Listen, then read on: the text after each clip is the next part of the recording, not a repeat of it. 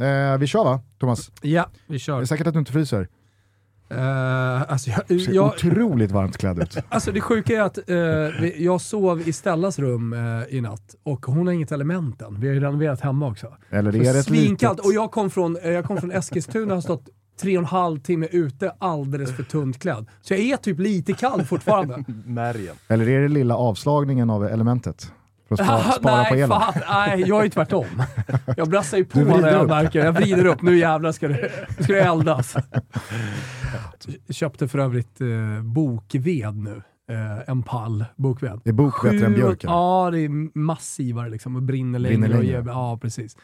Eh, men eh, där vräker man ju på också med det dyraste såklart. Bara för att. Vi har en liten kamin som inte ger så mycket värme, men, men jag ska ha bok. En pall. En pall. Ja, eh, Kimpa, rulla eh, intro.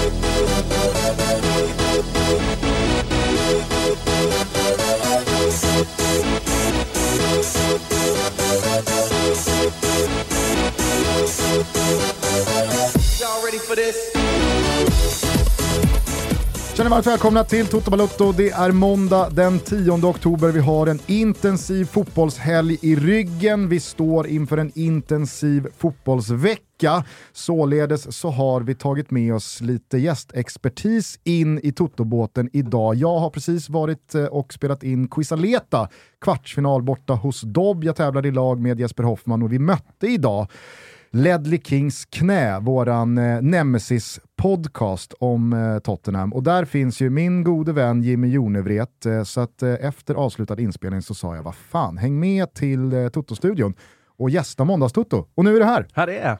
Hur är läget? Mycket bra, mycket bra. Det var ju ett bejublat gästspel eh, i eh, somras när vi snackade lite Tottenham. Det blev en hel del pushers BK. Mm. Eh, har ju gått och blivit lite av vårt gäng va? Ja, men Sen det dess. gillas. Eh, så att vi kan väl bara börja i den ändan. Statusuppdatering pushers. Statusuppdateringen är eh, sista eh, seriematch söndag eh, och det blev ett litet ras efter jag var här senast. Så att, eh, Trist. ja, det var, det var väldigt tråkigt. Då ledde vi serien. Nu så har vi en match kvar och vi är klara för en andra plats och det innebär kvalspel i slutet av ok- oktober här Till... till division 5. Yes. Du berättade på vägen hit eh, att eh, Anders Svensson har kastats in i eh, något konkurrerande lag också. Så är det. Vi, det är, ju- i, I kvalet till femman, då är det tre lags grupp, eller vad man ska säga. Alla, Alla möter alla en gång. Classifica avulsa, som man säger i Italien. Ja, ja, och det känns ju speciellt bara det, men då är det ju så att Björndammen, Öjersjö, eh, har Pittiga chans... Björndamm. Nej, de, Hatar de, har gillar man förhand, inte alls faktiskt. Eh, de hade ju, Placeras i de har samma fått- kategori som Torns. Verkligen. Eh, de har chans att vinna sin serie, för de hade två hängmatcher. Hur fan det nu händer. Det är lite serie B över det. Då skulle de ta sex poäng på de två sista matcherna och ta in 16 mål. Så då slängde de in eh, Anders Svensson i startelvan. Eh, som Gjorde skillnad, tillhör. De vann med 9-3 tror jag, så de behöver väl göra plus 7 i sista fighten då. Så det finns en chans för att plus 7 i sista runda i division 6, det händer. Ja, men så, var, var Är placerar man ändå inte Anders lite Svensson? förvånad över att Anders går in där? Eh, alltså, jo, men här- kanske. Men jag, jag, jag, tycker, jag tycker att det är lite småintressant det här eh, som blev väldigt aktuellt när Marek Hamsik kom till Allsvenskan. Liksom, hur, hur mycket kan en spelare göra skillnad? Mm. Jag kommer ihåg, jag spelade ju en match eh, med Daniel Tjärnström, Andreas Johansson som drog baksidan efter fem minuter men fullföljde 90 minuter. alltså med dragen, riktig drag i baksidan. Han bara linda bara, så han liksom haltade sig igenom, gjorde det såklart bra. Eh, och sa jag Enrico? Gamla Ja, men- Djurgårds ja, Enrico. bra, Ja, bra, ja, bra. nej, men han gjorde ju skillnad för han är en offensiv spelare och kan springa ifrån sina motståndare. Daniel Tjärnström. Nej, men han Två la, plus, eh, två starka plus, precis såg precis lika Det var ju bra liksom. Eller så här, tre plus kanske han var då. Eh, men men så här, gör jobbet och så vidare. Men jag är inte så stor skillnad. Nej, men där får, man, där får man väl liksom applicera det här Teddy Lucic-filtret. För det var ju sägningen kring Teddy Lucic i hela hans karriär. Stoppa in honom i Real Madrid, Ja. han är Real Madrid bra. Ja, ja. Stoppa in honom i Häcken, han är Häcken bra. är det en sägning som, som, som fanns under hans karriär? Absolut. Ah, okej. det, Det, vill- ja, det vill jag säga också. Ja. Real Madrid bra, hade han varit det? Jo, kanske. Ja, för att det, var, det gick ju åt andra hållet också. Mm. Stoppa in Teddy Lucic i division 4 och han är division 4 bra. Han sticker liksom inte ut på ett positivt sätt. Eh, men det var det, var det liksom, du och jag då uppenbarligen verkar fascineras över här i och med att Anders Svensson är högaktuell i eh, Toto-sammanhang. Han stoppas här då in och jag vill ju tänka, som Thomas nämner, i, i då fallet Marek Hamsik, så var det ju många som gick bort sig i liksom att prime Marek Hamsik kommer såklart vara överjävligt bra i allsvenskan på ett- ett individuellt plan. Men Marek Hamsik är ju också en fotbollsspelare som är en del av en helhet. Han är ju beroende av att ha bra spelare runt sig, för då är han minst lika bra, om inte bättre. Men har han för dåliga spelare runt sig, det är väl bara att kolla på vad han har uträttat med det slovakiska landslaget. Inte speciellt mycket, för att landslagskollegorna är lite för dåliga. Men det man glömde bort i fallet Marek Hamsik på många händer och fötter, det var ju att han kom ju från en period av väldigt lite fotboll. Han hade någonting annat i åtanke med sin Blåvitt-vistelse. Och helt plötsligt så var det liksom, ja men Marek Hamsik på 65% gör ju ingen jätteskillnad. Visst, han kunde dra in en volley från straffområdeslinjen upp i taket. Det sitter ju i. Men detsamma liksom, tänker jag lite kring Anders. Att man har nog man, har nog lätt att liksom tänka, oj, nu kommer 148 landskamper och en frispark i krysset mot Argentina för 20 år sedan in i en division 6-match. Det är ju snarare någon som inte har rört en boll på tre år, har diskbrock efter liksom någon, någon intensiv paddelsommar som ska stappla ut på den där eh, ganska dåliga planen också. Jag ska säga att jag vet inte hur det gick för han. Eh, Nej, men- 9-3 har vi med oss i alla fall. Det- gjorde 6 plus 3. Ja, Men- men- det- exakt. Alltså på, på ämnet lite grann, division 6 och sådär. Eh, jag vet inte om du såg det på vårt Instagram, eh, så uppmärksammade jag den här na, na, na, na, na, na, na. Ja. Och du vet när de börjar tyst, då ser man leendena. nu kommer galningarna. Vilka tokstollar som är på gång. Eh, Det här ska upp på allas Instagramkonton. Ja, det, det ska upp på alla. Så jag såg att eh, de svenska juniorlandslagen höll på med, med tramset och nu också Rosenborg körde, vad är han heter? Eh. Dorsin, ja. Rosenborg körde och då var det Mikael Dorsin på micken. Påven. Med hela arenan på mittplan. Men jag måste, jag måste säga det, jag såg också det lite i... Och då såg man direkt Dorsins lilla smilband gick upp. Nu är vi tokiga här alltså. Men en grej som, som Jag missades där. hatar den där ramsan alltså! Fy fan vad jag hatar Det är den! att den Rosenborg-klippet du har sett, eller det Rosenborg-klippet du har sett, det är den första.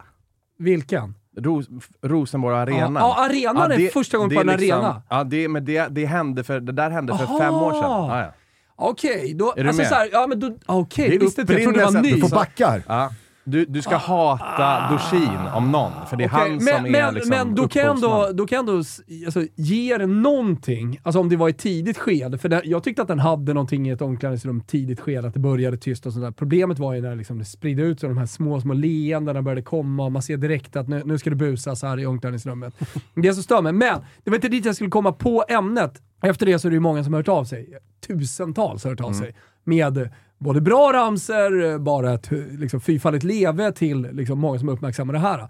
Och nu går vi in i slutfas. Ni ska kvala, eh, lag ska försöka hängas kvar och sånt där. Så nu strömmar det in videos eh, på, i våra DM på Instagram. Jag skulle kunna sitta hela dagarna och lägga, lägga ut. Jag Men också- eh, shootout till alla liksom, som går in eh, i Eh, nej men slutspelsfaser, i faser där man kan vinna serier, man kan gå upp, man kan åka, eh, åka ner och så vidare. Jag kollar på allt och jävlar vad stark fotbollsrörelsen blir när man ser det där. Alltså, det, det, det är liksom bara hundratals om dagen liksom, som bara skickar in. Det är både juniorer, det är seniorer, det är alla jävla divisioner. Man glömmer ju bort lite grann liksom, hur, stor, hur jävla stor fotbollen är. Jag har ägnat en del tankeverksamhet åt det där också. För mig veteligen, rätta mig om jag har fel, inte minst du då som har eh, liksom, vittjat hela den här inkorgen med förslag. Är det inte otroligt att Djurgården har fått vara i fred med den här Kamala Kamala? Alltså Den har ju också spridit sig. Har den det? Jajamensan. För det var det jag tänkte, att så här, Ja, allting, sprider, ser allting sprider sig, Ja, men jag ja. har aldrig sett eller hört några andra än Djurgården köra den här Kamala, absolut. Och eh, Ziggy-Zaggy-grejen Men där. det, att, att Det- den eh, har spridning, det, det är väl det mest Nej. väntade man kan Jo, höra men veckan. har också tagits. Eh, jag ska se om jag hittar något, kan jag lägga liksom ut det på Ja, vår Instagram. Så Ja, härligt. Absolut. Eh, vi ska inte prata de här tröttsamma ramserna eller division 6. Vi önskar i alla fall Pushers BK då, stort lycka till Tack i kvalet upp till femman. Men eh, nu tycker jag att vi släpper gärdsgårdsbollen och fokuserar på det eh, riktigt eh, smaskiga som skett i helgen. Wilbur har ett svep. Jajamensan, för fan. Eh, det är eh, från helgen, eh, jag har ju varit på ungdomsfotboll eh, hela helgen i kombo med det här. Jag fan, från fredagkvällar nu för tiden så är det liksom, det är så jävla eh, mycket boll nu. För, det har det ju alltid varit. 30 matcher i veckan och multiskärmar och allt det där. Men så adderar man då Floren som har börjat 2017 i Rönningesalen fotboll. Ja, klämmer mig in som tränare. Ångrar mig direkt alltså. Och så stod jag där med de andra och så kände jag, ska jag ta ordet här? Ah, det är väl lika bra att jag pratar också. Så man blir ju någon spindel i nätet där. Kör ni någon ramsa efter segrare? Jag kan säga att det kommer ju inte bli... Kamala, Kamala, Kanske ska vi Kamala. köra kamera med tjejerna? Nej. Fan, Kommer inte fatta någonting. Nej, kom igen nu då! Föräldrar bara kollar på en som en dåre, det gör de ju ändå. Eh, Eskilstuna var man eh, i igår, sent. Herregud. Där har jag Gugge en mörk... eh, Mm. Asså? Torsk? Vi torskade kval upp till tvåan med Bille Barkarby. Aj, aj, Men det var en märklig stämning i omklädningsrummet efteråt för att majoriteten av oss ville inte gå upp. Det blir ju så ibland i vissa lag på den där nivån att det är kul att vinna matcher, vinna serier och så vidare. Men man vet också någonstans i bakhuvudet att en serie upp, tuffare motstånd, längre resor. Vi kommer förmodligen hålla till på nedre halvan av tabellen. Det är mycket roligare att vara topplag och vinna matcher vecka ut och vecka in i division 3 och hålla sig i Stockholmsområdet än att gå upp i division 2 och så ska man helt plötsligt till Eskilstuna, man ska till fan, eh, Ja, Gotland ja, såklart. Och man ska dessutom torska en hel del matcher. Ja, nej, tor- åka till Eskilstuna och torska, det, är i- inget, det, är inget, det är inget mina tjejer gör. Vi åkte i kvalet i alla fall, Stor ehm, i- på, till, eller på, i förlängning. Ah, Okej, ah, vad trist. Vad trist. Jag började i alla fall dagen i Värmdö. Andra sidan, österut. Är inne i Och sen hem, se, se alltihopa och så Eskilstuna. Nu är vi mitt inne i, i svepet eh, som eh, annars då, förutom Eskilstuna. Tar oss, för ovanlighetens skull så här tidigt, eh, till Italien, där omgången haltar inför kvällens stormatch mellan Fiorentina och Lazio. I den lite mer diskreta tabellfasen har definitivt inte Berlusconis Monsas framfart missats. Fyra matcher utan förlust, tre raka segrar, varav den sista bärgades hemma mot Spezia i helgen. Festfixaren, han heter Raffaele Palladino. Yes, den gamla Juventus, Genoa och Parma-spelaren som bara är 38 år, har verkligen fått allt att att stämma i Monza. Just nu ligger Berlusconis klubb tre poäng bakom Juventus. Inte för att det säger så mycket, men ändå! Ändå va! Och på tal om den gamla damen så börjar goda råd bli dyra för Max Allegri. Understatement. Matchen mot Milan var ytterligare ett haveri och den där kniven mot strupen har börjat skära sig in och blodvite har så att säga uppstått. Milan däremot fortsätter att flyga och om inte det är Leao så är det någon annan. Och någon annan i just den här matchen var den något utmobbade Brahim Diaz som bland annat stod för ett riktigt klassmål. Men Milan får kanske ändå stå i skuggan för hela Serie A's fjärdedelsmästare, Napoli!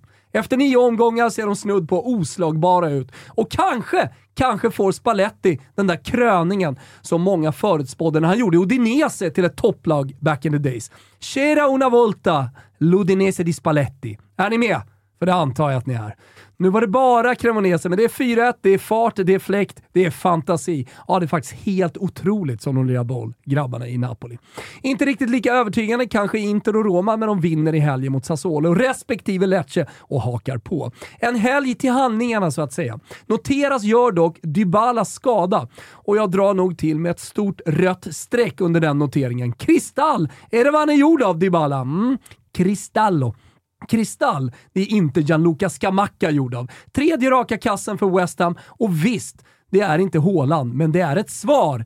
Ett svar till de som var tveksamma kring värvningen. Gött är det! Som Jonevred kanske skulle ha uttryckt det. Jaha, eh, Manchester United vinner och det var mot Everton. Så det känns som att det inte ska växeldras över att Ronaldo gör mål i sin älskade röda tröja. Kanske gäller samma för Chelsea som dänger dit Wolves med 3-0. Kanske ska vi bara förstå att Newcastle är 5-1 bra hemma mot Brentford en lördag i oktober numera. Och att Conte kan vinna med 1-0, det vet vi. Och att Haaland någon gång bara skulle göra en kasse och missa några dunderlägen medan City ändå vinner med 4-0. Ja, sånt kan vi. Men Arsenal, att Arsenal skulle inleda säsongen så här bra, att de laddar ur och trycker dit Liverpool med 3-2 på ett självklart sätt och att de skulle bli fjärdedelsmästare framför City. 14 jävla poäng före Liverpool. Herregud, up the Arsenal. Och från övriga Europa så kan vi... Up the Arsenal, det låter så jävla dåligt. Och från övriga Europa då? Jo, då kan vi berätta lite så här i förbifarten att Union Berlin minsann inte kan förlora heller. Ny seger mot Stuttgart, fortsatt serieledning. Och detta hände ju då samtidigt som Bayern München blev upphämtade av Dortmund, som Charlie Lidholm säger. Och 2-2 mot just Dortmund var väl inte riktigt vad Nagelsmann hade som plan. Lite mys, tänker jag gubbar är det väl eh, ändå när det går lite trögt för bjässen och inte minst Nagelsmann. Ah, halvmysigt. Jag myser i alla fall, så får ni göra som ni vill. Tor för the Union! Det känner jag starkt för. Inte lika starkt såklart som för Haues Faust serieledning trots kryss mot Kaiserslautern, men ändå starkt. I Spanien följer jättarna varandra och står på 22 pinnar var inför finalen. Yes, finalen nästa vecka där spänningen är olidlig om vem som ska bli fjärdedelsmästare i Espanja. Real Madrid och Barcelona har inte riktigt nått 2002-höjder de senaste åren. Med corona främst som anledning, men även lite för mycket extra calcistico i fokus. Sånt som händer vid sidan av planen.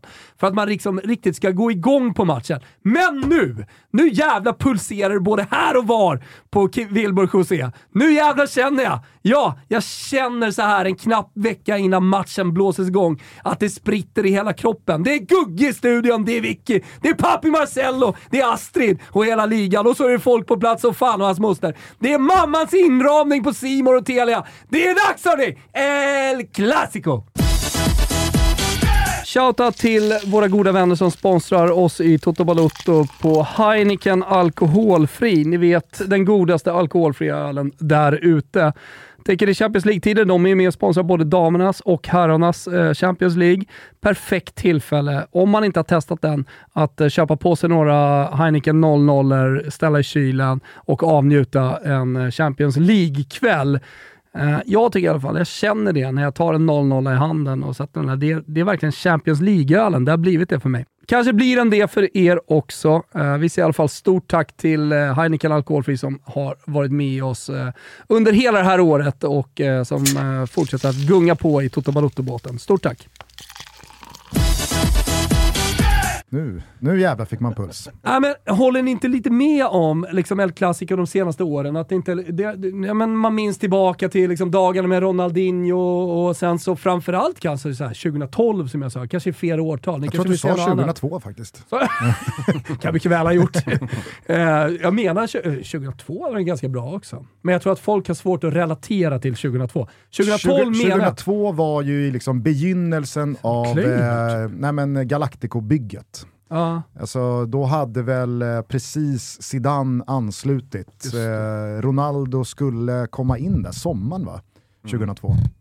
Mm. Eh, Beckham kom väl ett år senare. Mm. Men Barcelona var ju inte på den nivån de var tio år senare. Nej, åtta år senare. Nej men precis, det började med, med Ronaldinho. Mm, precis. Ja, exakt. Men, Så om du hade sagt 2012, mm då jävlar. då hade det varit exakt. bullseye. Ja, det hade varit bullseye. uh, men jag menar det i alla fall. Uh, men, men jag tänkte bara kolla med er, om ni håller med, att matchen har liksom inte levt upp till sitt rykte. Och som jag sa, det har ju med corona att göra och spela på liksom, eh, inför eh, noll publik. Och, men, men också lite allt som har hänt utanför fotbollen. Sådär. Att det har blivit mer fokus nästan på det än på det som händer på planen. Och till viss del lite kräftgång också från Barcelona sådär, som inte har gjort att det har brunnit till ordentligt. Tycker också en viktig komponent är ju att sen Ronaldo försvann mm. så har det inte funnits någon i Real Madrid som har kunnat ställas mot Messi i den liksom head-to-headen. Nej, och nu eh, har vi en head-to-head där mm. med, med Benzema Lewandowski. Vi har liksom ett mittfält och vingar som med Vinicius Junior och sen med ja, men mittfält med Gavi, Eh, med, med, Pedri. Med, med Pedri. Och så Tchouaméni och Djamini, Camavinga. Camavinga, liksom en ung generation som kommer fram. Känslan är att vi nästan går in i liksom en El Clasico-era här nu, en vecka innan matchen. Det finns någonting också, tycker jag, att, att båda lagen har gått bra, att båda lagen står på 22 poäng, att de har liksom hakat av övriga lite. Vi är tillbaka i liksom gamla tider där, där det är Real mot eh, Barcelona om titeln och med stora spelare i båda lagen. Men det är ju viktigt också. Det, Ja. det behövs. De behöver det här, alltså spanska ligan behöver det. Det, det behövs på många sätt. Så, så är det ju. Jag tycker också att eh, det känns ganska skönt att båda lagen numera huserar ganska sympatiska tränare. Alltså Ancelotti mot Xavi, det känns värdigt.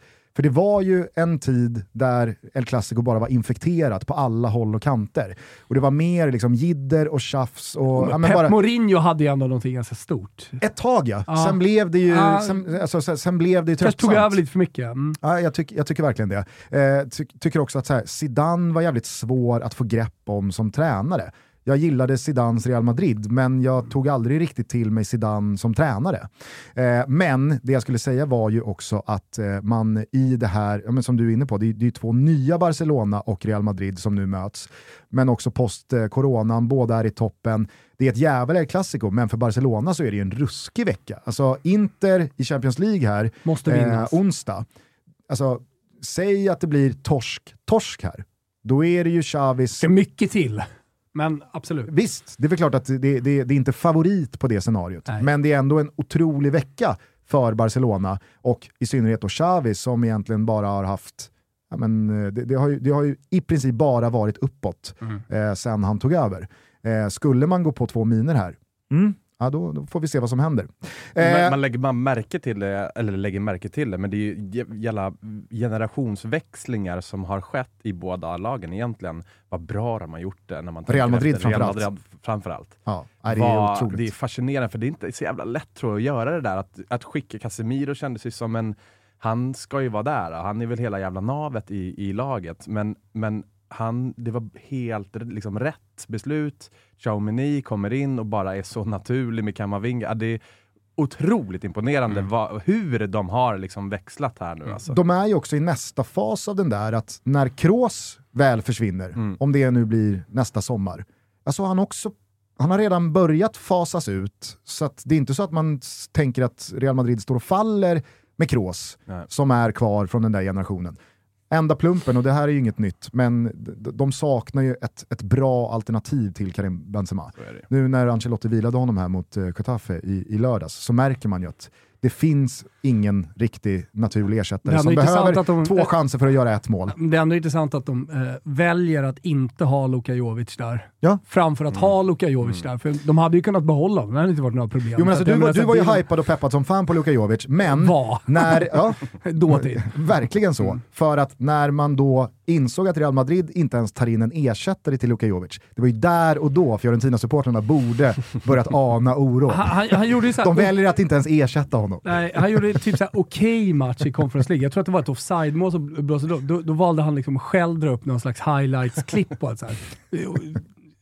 Han är på väg tillbaka i tredje person av sig själv. Liksom. Nej, du är inte på väg tillbaka. Det är långt kvar gubben. Såg för övrigt eh, efter Fiorentinas seger borta mot Hearts var det va? I eh, konferensen Eh, i torsdags. På tal om Jovic, eh, jag, tror inte, han- jag, jag såg några serber som skrev om det. Att eh, han kanske inte ens kommer med, eller förmodligen kommer han inte med i eh, VM-truppen. Utan att det är någon gubbe borta i staterna, typ MLS, som, som eh, kommer med istället. De har ju ganska välbeställt på Jo, de har ju. Vlahovic och Mitrovic, men det ska ju med en till gubbe. Att Jovic inte är den gubben, att man väljer någon från MLS, det, jag tror att det var så. Nu är ju inte Serbien Kroatien, men om vi liksom eh, ändå Så, så bra. Om vi ändå utgår från att det är lite samma skrot och korn så kanske man har lärt sig lite av, vem var det i Kroatiens eh, VM-trupp? Det var väl, eh, men som började gnälla på att han inte fick eh, spela så skickades han hem. Nej, det var Mandzukic, var det inte det? Nej, nej, nej, nej. nej. Eh, eh, Som var i Fiorentina och sen Verona Exakt, och- och eh, Roma. Det var Kalinic. Kost- Kalinic, ja. Kalinic, Ja. precis. Alltså så här, det kanske är lite det tänket som appliceras här. Att det är bättre att ha en MLS-gubbe som nummer tre, som inte gnäller på att man får vara på bänken, in än om. Luka Jovic som ska börja liksom jiddra med att varför får inte jag spela med? Eh, det jag skulle landa i i alla fall var att det, det dök väl upp eh, viralt efter den där matchen mot Hearts i torsdags, att skottarna hade stängt av värmen i Duscharna. eh, duscharna och i omklädningsrummet.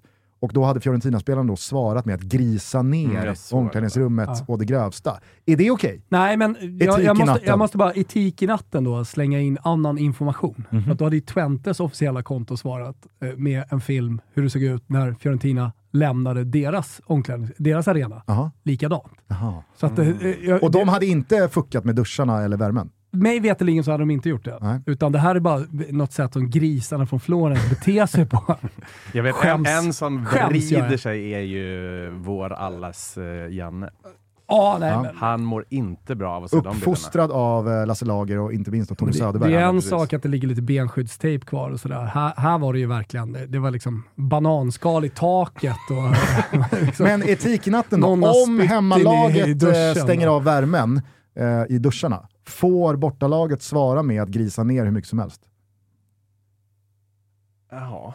Ja, fan jag vet inte. Det är ju jävligt grisigt. Jag såg filmen. Den, den är ju inte riktigt... eh, den är ju inte riktigt... Man, så kallt kan... Eh, om, om man tänker att man ska jämföra. Så kallt var det inte. Så att de kunde glisa ner så mycket. Nej, jag vet inte riktigt vilken fot jag står på. Här. ja, den, är, den är klurig alltså. Den För är, att, eh, alltså, så här, om det är i- Twente-fallet, då är det ju bara liksom rakt av piss av Ja, Fio. Men när Hearts börjar slå, alltså när de servar, då får man väl också ta att Fio gör någonting tillbaka. Ja, nej, men jag, jag, alltså, det, det är bra att de inte slog sönder saker. För mig veterligen så, så var det ändå intakt, utan det var, det var liksom en, en städning på en spännande, timme så var det, spännande så att se bra vad som händer på Frankie här nu då, eh, på torsdag. Exakt. För det är väl retur då? Ja. Skickar in en banger. Två Hearts-spelare dör. Ja. Grisiga Men har ni varit på den Vänsterbacken i Hearts blev död. Har ni varit Jo, på jo, det- men de stängde av värmen på duscharna Ja, men förra någonting veckan. som jag kan uppskatta annars, eh, det, det är när hemmalaget har en, eh, ja, men, bubbelpoolar och allt möjligt liksom i, i, i omklädningsrummet och sen så har man eh, ett så här, eh, ja, men Eskilstuna away, en barack eh, som bortalaget får byta om i. Har ni varit på den här Stadium-touren i Madrid? På Santiago Bernabéu? Nej. De, de hade ju så. Det var liksom en av så här höjdpunkterna när man gick den här trötta jävla Stadium-touren. Det var ju någon som skrev till mig nyligen också. Alla skriver ju hela tiden om restips. Mm. Och det, det, det är allt möjligt. Skitsamma. Eh, då var det någon som frågade, så här, var är Stadium Touren i, i Florens? Finns inget. Det har inte kommit riktigt till, till, till Italien.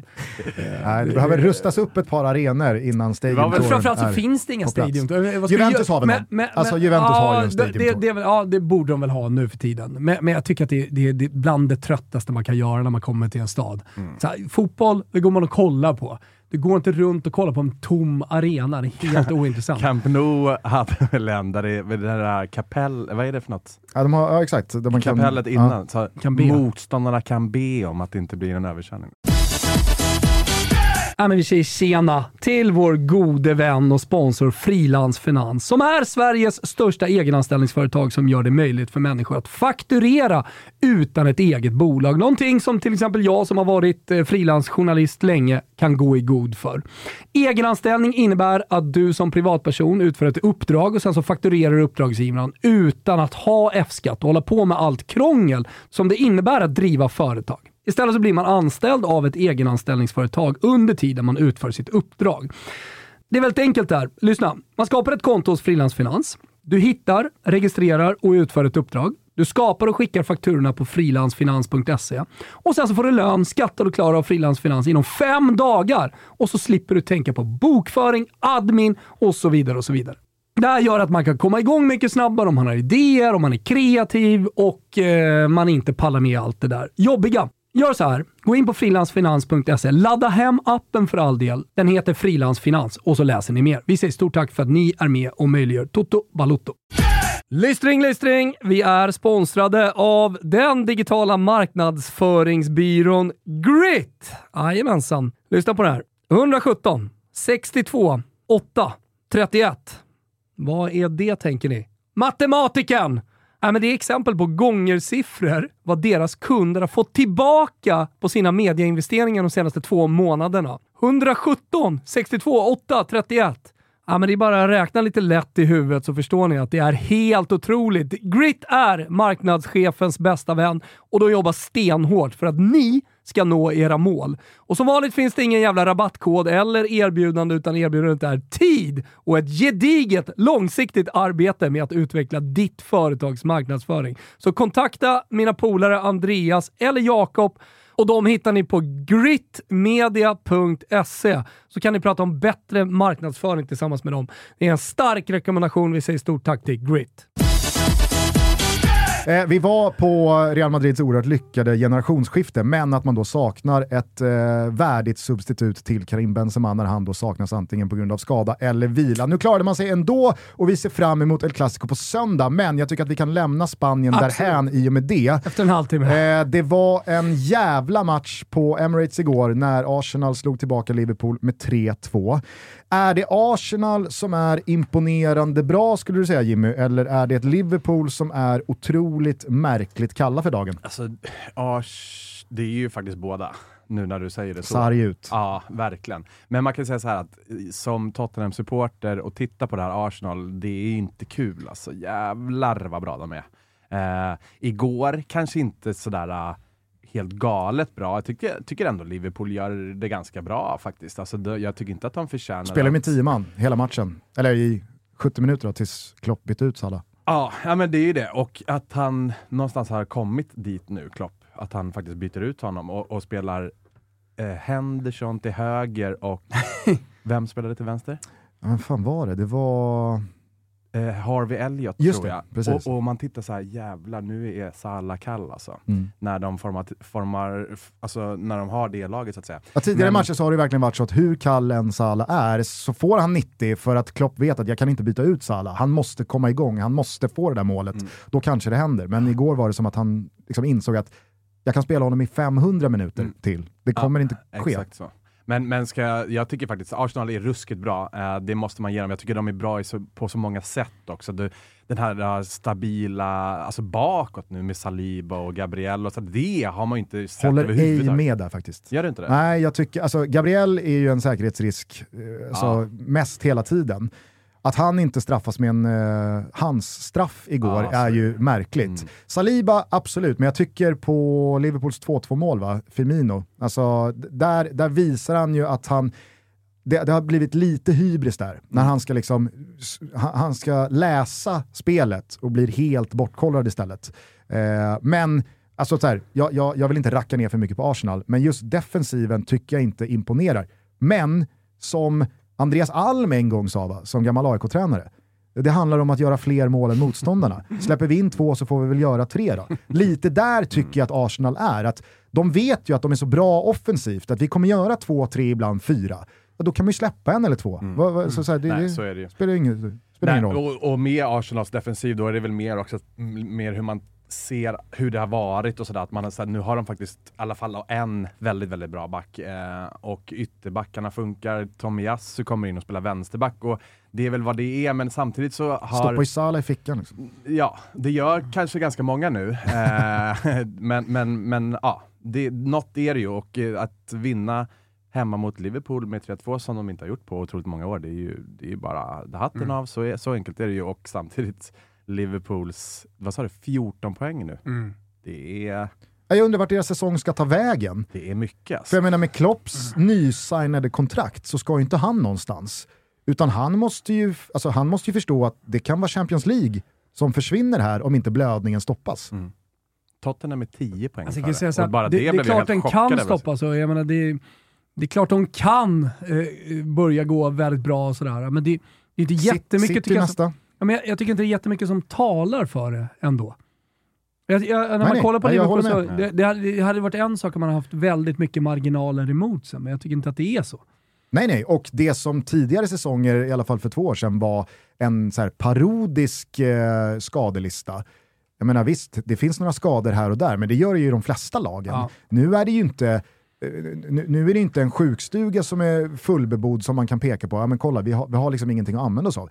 Nu är det de flesta spelarna, det är det är ju bara ett väldigt märkligt byggt mittfält. Mm. Eh, plockar man in Artur, ja men då förtjänar man en muskelskada på 3-4 mm. månader. Det, det, det, ska man liksom lära sig, man måste bränna sig på Artur mm. innan eh, man, man, har rätt att eh, gnälla. I övrigt det... så är det ju, alltså, så här, ja, visst Robertson går lite skadad, men, det ska men då, jävligt... bra backlinje, ja. alla fem där uppe är ju fit for fight och mm. alltså, av det man har att tillgå på mittfältet så är ju de flesta Luis Diaz skadad nu då. Men, jo, jo, men eh, igår alltså, men, men eh, jag tycker att det som ska bli mest intressant i det här, det är hur Klopp hanterar dels hela situationen rent sportsligt. Han försökte ju göra någon slags formationsförändring i Champions League förra veckan. Jag vet inte hur ni såg på Liverpool eh, mot Arsenal. Men han, han, han pratar ju liksom om att ja, men någonting måste vi göra om. Eh, det, dels det rent sportsliga, hur, hur han tar det framåt. Men också hur han kommer tackla media. Alltså vilken klopp kommer vi få den här säsongen om det fortsätter så här? För att man, man ser ju ändå lite på honom att han börjar tröttna. Alltså det, det där leendet blir mer och mer falskt för varje vecka som går och, och, och uh, sportsliga prestationerna går dåligt. Mm. Jag såg bara en one-liner från presskonferensen efter. Ah. Vi är inte med i titelstriden. Mm. Nej, och som jag sa, alltså City nästa. Mm. En torsk där på Det är de per definition inte, med tanke på så att de är 14 poäng bakom. Så. Men alltså så här, en torsk mot City eh, på Anfield på söndag vilket man ändå får utgå ja, vad från. händer så, efter det? Ja, men det är det jag menar. Vart tar Liverpools säsong vägen? För att känner jag liksom Liverpool och Klopp och de här spelarna rätt, kanske också supporterna, jag menar, då tror jag, att jag, då, då tror jag verkligen, jag måste säga det att det har blivit alldeles för skevt fokus när det gäller Djurgården eh, den här hösten. Så här, vad satsar ni på? SM-guld eller Europaspelet? Ja. Men vänta nu, alltså, vi har en trupp för att spela båda de här turneringarna. Vi är i toppen av allsvenskan, vi är klart konkurrenskraftiga i vår Conference League-grupp. Varför ska vi inte spela så bra lag jo, vi kan. Det är bara... jag, jag, jag, jag, menar bara att jag tycker att det har slagit över på fel sätt i liksom den svenska bevakningen av Djurgården den här hösten. Att så här, hur prioriterar ni? Kim Bergström fick ju svara på den här frågan igår igen efter förlusten mot Häcken. Att så här, blir det bästa laget nu i uh, Conference League och så liksom vaskar ni allsvenskan lite. Alltså, de är tre poäng bakom Häcken med fem matcher kvar att spela. De behöver, om inte SM-guld, en topp tre-placering igen mm. då för att kunna spela i Europa nästa år. Det är väl klart som fan att man försöker få ihop ett så bra lag som möjligt till varje match, mm. även fast det bara inom citationstecken är tre, fyra, ibland fem dagar mellan matcherna. Och lite blir det ju, alltså så här, det tenderar att gå inflation i det där att man inte kan eh, hålla liv i två fronter samtidigt. Men i Liverpools fall, vid torsk på söndag, då kan jag tänka mig att i vår, då kommer det bara handla om att så här, vi, vi, vi, vi får ge fjärdeplatsen en rimlig chans, mm. men det är all in Champions League, mm. för mm. den kan vi vinna. Och det kan de ju. Absolut, ah, ja, ja. Jag, jag, jag, tänker bara att så här, ah. då handlar det inte om 7-8 poäng och så börjar man tänka, ah, men, uh, hur, hur viktar ni om nu, hur prioriterar ni nu? Alltså det, det, de, kan vända, de kan vända efter VM 20 pinnar bakom City. Mm. Mm. Nej men så är det. Men hur, hur ser du på Arsenal? Uh, är de liksom här för att stanna? Alltså, det alltså jag, jag, kan någonstans ändå tycka att mycket tyder på det. Samtidigt så tror de, de kommer inte springa ifrån här och det kommer inte bli som Liverpool City-race har varit mellan Arsenal och City i år. Det är jag rätt övertygad om. För att så bra är de inte. Eh, det, det, kommer komma plumpar och det, det är jag ganska säker på. Alltså, så att, eh, och inte så många för, för City då? Det, nej, alltså det, jag, många jag tror ändå de kommer vara med länge. Alltså. Det, det, tror jag också, absolut. Men, men jag tror inte att det, det blir inget tvåmanna-race. Men är det någonting man vet, att hur bra City än kan se ut i tio omgångar och vinna med 4-0 och Haaland är hur bra som helst, så vet man ju att det, de kommer också ha sin mm. period när det inte går lika bra i mm. ligan. Mm. Äh, men det jag tycker verkligen imponerar med Arsenal, det är att man ser redan här och nu att man sportsligt, fotbollsmässigt, är en, en kanske inte realistisk titelutmanare, men så här långt in i, i uh, serien så känner jag mig trygg med att säga att det är favorit på att Arsenal kommer nå Champions League. Mm. Löser man Champions League-spel då till tycker, nästa säsong? Jag, jag, jag, tycker det är alldeles för blygsamt att prata om Arsenal på det sättet. Alltså jag tycker, jag, alltså, Nej, men, Champions League, det är garanti okej, okay, ja, men alltså, så här, jag, jag säger inte att det är fel, jag säger bara att så här, väldigt mycket talar för, om inte allt talar för att Arsenal kommer lösa en Champions League-plats till nästa säsong. Och vad händer med det attraktionsvärdet då till den här truppen? För det är där jag tycker Arsenal ser som allra bäst ut. Spelarna i det här laget, de ska ingenstans. Alltså Gabriel Jesus har varit i City, han kommer från City. Han är där för att stanna. Ödegård Saka, Martinelli, de är på en perfekt plats. De är i en Champions League-klubb, de är i Som toppen av Premier. League, som betalar dem jättebra. De ska inte ett steg upp, utan de är ju Arsenal för att stanna kommande 3, 4, 5 säsonger. Där bakom så tycker jag också så här, Thomas Partey, säga vad man vill om honom ur ett etiskt och moraliskt perspektiv. Jag tycker också att det är smutsigt. Och jag, jag, Tre och en halv Ja, men jag känner inte, ja absolut, Ja. på den dansk-italienska Ja. etiska moraliska skalan. av det vi vet. Vad var kan det vi sa? ste- stega. Dime, nej, vad var det vi, dansk-italienska eh, eh, jo, Diem. Dime. Diem. Diem. Diem. Ja, Dime kanske är bättre. det blir fel. Vadå fel? Dansk-italienska etisk-moraliska skalan. Ja, moralisk, et, nej exakt, Diem får det bli. Eh, Ja, på Diem-skalan är vi. Eh, nej men Thomas Partey, Xhaka, eh, de ska ju ingenstans. Eh, det, går, det, går, det går att uppdatera det där centrala mittfältet nästa sommar när man ska spela Champions League. Det går att uppdatera backlinjen med en eller två riktigt bra spelare, men Ramsdale ska ingenstans. Saliba håller jag med om, ser jättebra ut. Ytterbackarna, alltså herregud. Det, det finns ju en trupp här som inte är någon, ja men vad ska vi säga, Leicester, eh, Leicester 11 där man känner att lyft bort två eller tre spelare, ja men så försvinner sex men jag, placeringar. tycker, jag tycker nästan det viktigaste här... Eh, Ingen spelare ska lämna bort. det här Arsenal. Nej, det, det kanske är det viktigaste, men vi, vi kan i alla fall inte lämna Arsenal utan att säga eh, kanske eh, de, den viktigaste detaljen, alltså om du ska prata spelare, viktigaste personen i det här, Arteta. Som eh, många har varit tveksamma till under eh, den tiden han har varit i Arsenal. Man, man vet liksom inte vart ska det här lyfta någonstans. Gusten sa att de skulle börja vinna på hemmaplan övertygande. Först, Dominera. eh, dominera på hemmaplan. Och, och därifrån liksom ta sig vidare. Har ju dessutom dominerat mot Brighton Ja, ja. och, Crystal och, Palace. och, Crystal Palace och så vidare. Brighton kanske är ett dåligt exempel, det är få som dominerar mot. Men... Eh, Jag tror att det var Burnley som jag tog Ja. som exempel, för att de spelade hemma mot Burnley och det var liksom 53% bollinnehav Burnley. Ja, men nu, har, nu har han skapat en identitet för Arsenal så man känner igen dem på plan. Eh, nu, nu, har- nu har han eh, liksom en lagsammanhållning. Eh, nu, nu, har det här laget spelat ihop på så pass länge och de står för de här prestationerna över tid. Som gör att alltså, jag, jag kan inte se liksom hur, hur det ska gå så jävla mycket sämre. Bortsett plumpar och kanske någon dålig period när man kanske får skador och sådär. Så det, det, jag, för, för mig är det ett Arsenal som ska stanna i den här toppstriden så länge man har alla sina nyckelspelare tillgängliga i alla fall. Mm, men det, känns, det kommer de nog göra också, det tror jag är ganska säkert på. Men samtidigt det jag tror eventuellt skulle tala emot är att det verkar ju som att de flesta som du nämner nu har ju hittat en formtopp exakt samtidigt här. Vad händer om två eller tre gubbar? Vi vet att eh, Xhaka kanske inte är den spelaren alltid som han är just nu. Lite sådär, vad, vad Men jag händer kan, känna om lite med Xhaka, lite? ja, men jag kan känna lite med Xhaka att han är så pass ung. Pratar du om Saka Nej, eller jag- Xhaka? jag Jag pratar- Jaha, du pratar om Xhaka. Sorry. ja. Ja, Det, det jag kan känna, han är inte så pass ung. har varit med ett tag. Första gången jag gör det felet med Xhaka och Saka, och det är inte sista gången heller. Vet ni vilket som är det absolut jobbigaste namnet?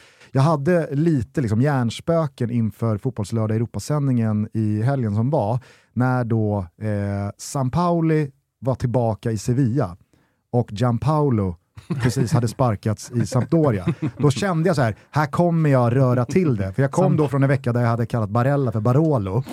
Men det absolut jobbigaste namnet som finns där ute nu, det är Sanabria och Sarabia. Alltså det finns ju två av båda. Otroligt. Det finns två av båda. Jag tittade på det här om dagen, alltså, i Torino och i, och vad heter han i PSG? Nya Ja, det är. Sarabia. Sarabia i Ja, PSG. Någon i som Torino? var i Sporting och så har du Sanabria i Torino och du har eh, Sanabria, Sanabria, i... Eh, vad fan är den andra? Ah, det finns i alla fall två Ja. av varje. Kasta in Saliba i det där. Nej, det kanske är... Inte jättelikt. Jag trodde nämligen att Torino hade värvat Sarabia Ja, nej, nej. och tänkte så här, fan vilken bra värvning. och så gick jag in och tittade på Torino. Ja. Varför inte han? Ja, det är hemskt. Ja. Det är hemskt med Sarabia och Sanabria. eh, men Xhaka, Saka, föll det du skulle säga då? Eller? Eh, nej, jag, jag, jag kan ju säga det bara att eh, om nu Saka har varit en ung spelare som har blandat och gett lite och varit eh, eh, ja, men en spelare som en så här anfallsytter som gör en bra match, en dålig match. Så är han, håller han på, eller har ju visat nu under sin korta karriär att han har en väldigt hög lägstanivå. Även om han inte gör verkligen. poäng och eh, han inte gör mål så, så bidrar han hela tiden.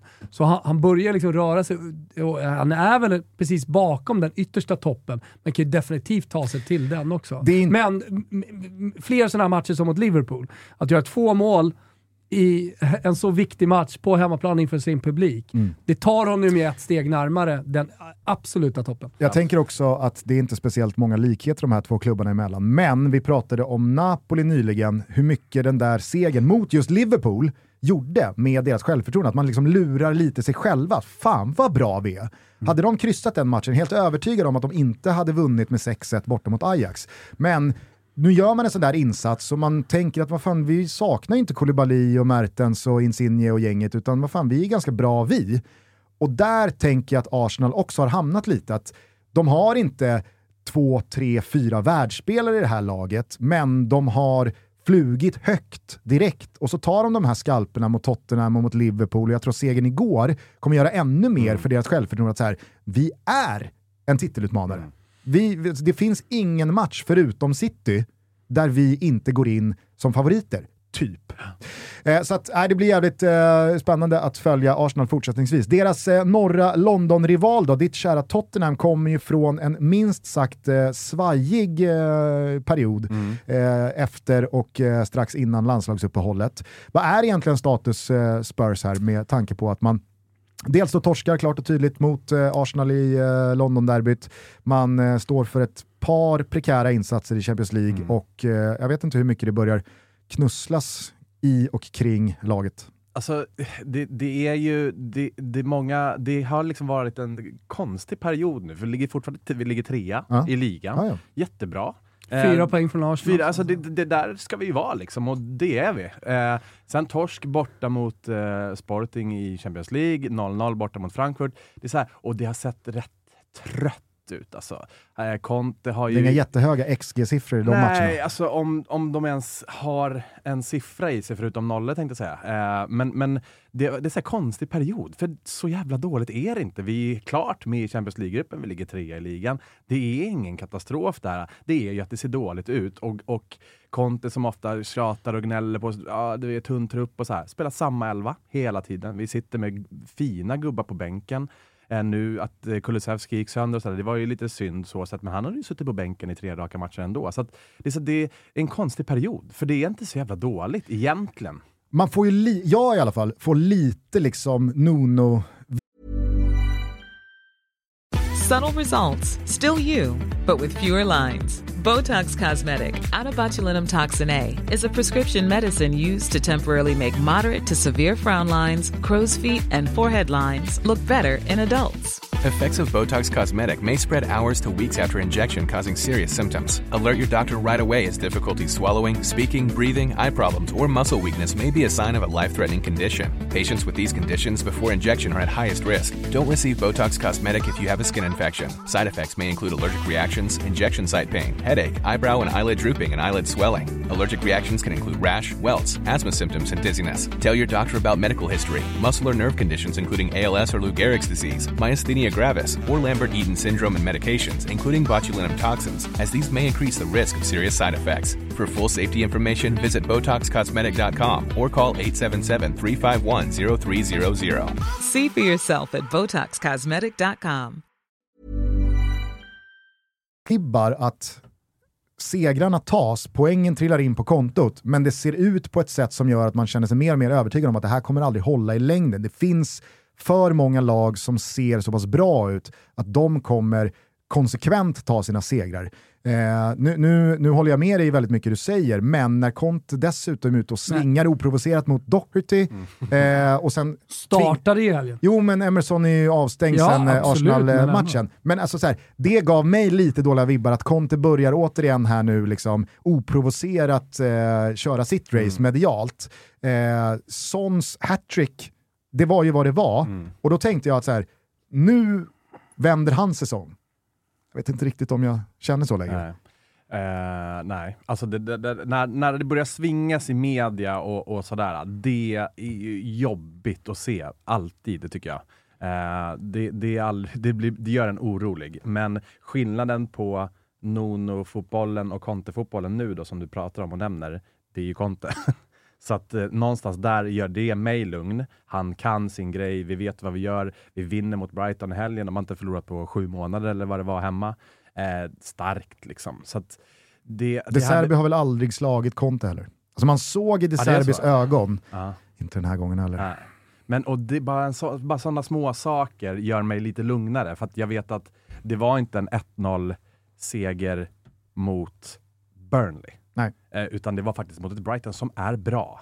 Det måste man säga. Och en ny tränare på det, ändå liksom flow, kryssa mot Liverpool. Så det är en stark jävla seger och det är väl det jag känner att det får man ju ändå ta med sig någonstans. Och slår man Eintracht Frankfurt här hemma i veckan, då ser det ju ändå liksom gynnsamt ut i Champions League-gruppen också. Jag, jag tyckte att vi kommer in i Spurs med lite för negativ klang. Fan, jag har varit jävligt imponerad av, av deras säsongsöppning och jag har varit impo- imponerad av hur det har sett ut. Sen så att det kanske inte har varit eh, så mycket fart, fläkt och fantasi de senaste matcherna. Man har haft ett par eh, dåliga resultat till och med i Champions League. Jag gör inte så jävla mycket med det, utan snarare tar jag med mig en stark jävla 1-0. Med Rikarlisson som startar på bänken, med Kulusevski skadad. Med Oliver Skip på bänken och inte vid startelvan. Nej, men, men- så här, man nej, men vinner det ju. är- och det- även- Han, säger, han sa ju, han, jag tycker det blir lite symboliskt, han sa ju, men, eh, jag, jag spelar inte med Dockert för jag ville vinna fotbollsmatcher, typ någonting i, i, i, i den stilen, eller hur? Mm. Ja, han spelar ju med Docherty mot Brighton borta, en tuff bortamatch. Dessutom en bra start för De Serbi i Brighton. Mm. Och vinner. Mm. Så att, eh, jag menar, Perisic sitter, sitter också på bänken. Eh, varför han gör det vet jag inte. Men eh, det är också en spelare som jag tycker att man, han borde kunna få ut ännu mer av. Mm. Så, att, så att det här laget från den Brighton-matchen har ju tre växlar till tycker jag. Mm. Och så är de inte på kanske den bästa eh, formplatsen under den här liksom, korta säsongen som, som bara är nio matcher in. Utan eh, den höjden har man redan visat. Om det här är någon slags low som man visar nu, då är jag ganska nöjd med, Mm. med, med Spurs. Men och det, är, det är det där snacket som du säger, att vi kommer in i det negativt. För det är så snacket är, även hos eh, alla Tottenham. Liksom. Så det, det är något med det. Men, men jag ska vara helt ärlig så är jag rätt lugn ändå. Jag tycker fan, ta de här segrarna nu. Om det är som du säger en low, då får det bara vara så. Jag tycker att eh, du summerade det kort och koncist och bra i, i svepet där, att City vinner med 4-0, hålet gör bara ett, eh, men det, är liksom så här, det, det behöver inte vara klang och jubel hela tiden och ändå så vinner man med fyra bollar. Däremot så tycker jag att man ska lyfta Chelseas seger här som med ett ordentligt roterat lag mitt emellan de här oerhört viktiga Milan-matcherna vinner klart och tydligt och säkert mot Alltså, de, de är inte speciellt bra, men de är tunga, de är snåla, de är ganska obehagliga att möta i ett sånt läge. Wolverhampton har bytt tränare, gjort ett par nyförvärv, fått tillbaka en del spelare från skada. Alltså jag tycker att Potters resultatmässiga inledning som Chelsea-tränare, bortsett då de där tappade två poängen mot Salzburg i premiären, Alltså det, det, det, är, det är kusligt hur snabbt han har kommit in i det Mm. och börjat stapla de här segrarna på hög. Ja, verkligen. Det är imponerande. Det måste man faktiskt säga. Och de, att man nästan har liksom glömt bort dem lite grann. Att de rider på den eh, vågen under många andra. Det är ju oroväckande bara det. Är Hur- det positivt eh, i snacket kring eh, Skip och hans framtid? Eller är det negativt, Har neutralt? folk börjat eh, ta var, plats i var, var är vi någonstans? Nej, nej, nej. Eh, det kanske det är. Men, men han börjar ju hoppa in nu igen. Äntligen. Han har ju Aha. varit skadad och sådär. Och han Ja. gör ju sina inhopp nu så att hej, vi Ser väl, ser väl sådär ut va? När, när ska han flyga? Han är 22. Han flyger. Han flyger. Ja. Fick jag en, min, alltså en minut. Fick jag. ju. Det Fick han finns, det nu? Ja, Ja. Men sen lite längre eh, innan det, eh, senast. Och nej, det är inget, han är, det är jag fullt, fullt förtroende för. Skip. Han kommer. det finns plats i Totobåten för alla som börjar Vi kika lite på skepsisen. gång. Eh, kort bara innan vi lämnar England, hur värderar du eh, Manchester United så här en fjärdedel in i säsongen? Eh, vinst igår igen borta mot Everton, Martial tillbaka men av igen skadad, Ronaldo med På första tal om pytsen. kristall. Eh, ändock, alltså så här, Anthony, mål för tredje matchen Mm. i rad. Eh, Lisandro Martinez har ju verkligen tagit eh, det där mittlåset eh, och gjort det till sitt. Eh, Casemiro in från start här och visst det blandades och gavs en del, men jag tycker att de, de bra aktionerna igår är ju precis vad det där mittfältet har saknat, Mm. både off och def. Eh, hur ser du på Ten Hags eh, United? Nej, men, eh, de, de, det är väl lite samma som Chelsea där också. Man har liksom nästan glömt bort dem lite grann i och med Arsenals liksom, framgångståg här och City med Haaland och hela den grejen. Man, man pratar inte om dem så jäkla mycket. Att Ronaldo kommer in och så gör han mål igår, bara en sån sak kan ju vara bra att det inte är så om man kan glömma bort lite hans, hela den här, eh, om han ska sticka eller om han ska vara kvar eller vad det nu må vara. Eh, de, jag tror att, men samtidigt så känns det ju som att de har, de kommer ha det kommer gå upp och ner. Så enkelt är det. Anthony kommer in och gör tre raka mål eller vad du sa. Så det, är så här, det är väl vad det är, men om de kan börja växa och Casemiro kommer in i sin roll och kan kanske ta bort eh, en Scott McTominay så är väl det jättebra för United. Men ska jag vara ärlig så, om vi ska prata till exempel att eh, kämpa om fjärdeplatser så ser jag andra lag som är jobbigare för om jag ska ta mitt supporterskap i Tottenham så är jag betydligt mer rädd för Chelsea till exempel. Ja, jag, jag, jag tänkte bara igår när jag såg eh, Ten Hag startelva att man nu kan formera ett mittfält med Casemiro, Bruno och Christian Eriksen. Alltså det är ju bra. Mm. Det är riktigt bra. Mm. Och där framför har Martial, Anthony, Rashford, Ronaldo finns att använda både från Rashford start och från bakom. bänken. Han är back. Ja, stora delar så, alltså, när, när man har en spelare i sitt fantasylag, då, då helvete vad det ger avtryck på en när de är i defensiva positioner. Spelar vänsterback igen. Satan! Nej, men jag, jag tycker att eh, bit för bit så börjar ju det här laget se väldigt slagkraftigt ut, Ja. i alla fall offensivt. Och jag tror att det- det, så- alltså för Uniteds eh, supportrar och fans tror jag att de är ganska nöjda med vart de är nu också. Att det börjar liksom trappas igång. De var nog väldigt glada att Casemiro startade igår. Han gör ju en del bra saker som du säger, men han gör ju också en del liksom lite så här, oj, vad hände där? Mm. Han har inte spelat på ett tag, ser man. Men att, att de börjar få igång sina gubbar, att Ten Hag börjar liksom sätta sin fotboll, det ska United vara väldigt eh, liksom entusiastiska över. Jag är helt någonstans. övertygad också om att precis som för Arsenal så kommer det göra skillnad i vår att Manchester United inte spelar Champions League. Mm. Alltså det, det, det kommer inte roteras eller på något sätt ha fokus på en Europa League-match senare i veckan, utan det kommer vara det bästa laget i varje ligamatch. Eh, om vi nu inte är framme vid någon semifinal kanske, eller en eventuell final. För City, Liverpool, men kanske framförallt då Liverpool, Chelsea, Tottenham. Alltså skulle det finnas Champions League åttonddelar, kvartsfinaler i vår, så kommer det nog tappas några poäng här och där om de där, i kampen om de där Champions League-platserna. Så att, eh, där, där, där får man ju säga att eh, United och Arsenal har en liten edge, tycker jag, på övriga topp fyra kandidater Definitivt. Toto Balutto sponsras av Sambla, ni vet låneförmedlaren som inte bara jämför upp till 40 olika långivare helt kostnadsfritt, utan som även kan hjälpa dig att sänka dina lånekostnader genom att samla de olika lånen och göra dem till ett. Man ansöker lika tryggt som enkelt på sambla.se och jag tycker att det kan vara värt att en gång för alla understryka att det alltså är helt kostnadsfritt.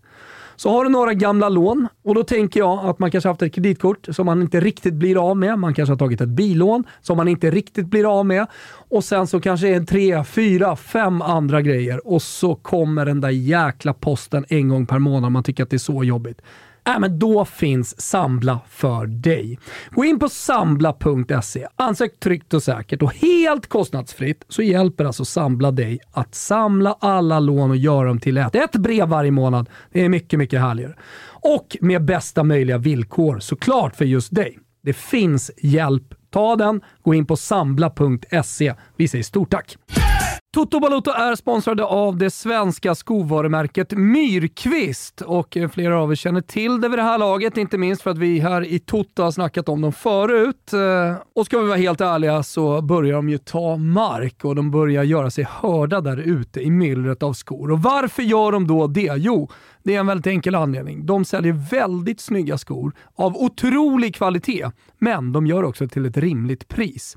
Skorna designas i Sverige och sen så sker själva tillverkningen nere i Portugal och det är inte vilken tillverkning som helst ska ni veta, utan skorna är handgjorda med material från de absolut bästa garverierna i Europa. Så detta är klass om ni frågar mig. Och nu är hösten här och man kanske också har insett att det är dags att skaffa ett par nya dojor. Så istället för att köpa ett par halvdana skor som kanske bara håller ett år, så tycker vi att ni ska satsa på kvalitutta. Och då är det givetvis Myrkvist som gäller. De har sneakers, trainers, även bälten, strumpor och andra accessoarer, men just nu så är det väl boots som gäller. Så låt mig då slå ett slag för Myrkvist Abisko. Jag har ett par mörkbruna, jag är sugen på ett par svarta också för att jag älskar verkligen den här skon. Du kan använda den på hösten, du kan ha den på vintern med en extra sula så blir du varm och du kan ha den hela vägen in i maj egentligen, det klimatet vi har.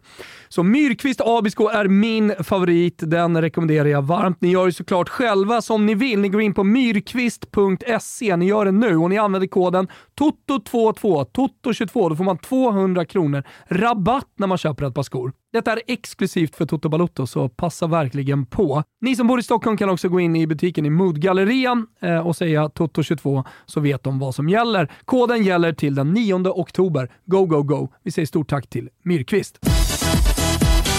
Men eh, vi, vi lämnar England kort bara till eh, Italien. Eh, lite samma gäller väl här då, eh, Thomas, som eh, med Arsenal-Liverpool. Är det Milan man ska vara imponerad av och hylla eller är det Juventus vi återigen ska basha? För att eh, helvete vad usla den gamla damen var i lördagskväll. Ja, nej, men du kan väl göra lika, eller du kan göra både och. Alltså, dels att eh, Milan, jag vet inte vi ska kalla det för att studsa tillbaka, men hade väl världens bästa match i veckan och är mitt i det där. Och så möter man Juventus eh, när, man, eh, när man ska spela Champions League under veckorna, så det är en tuff match.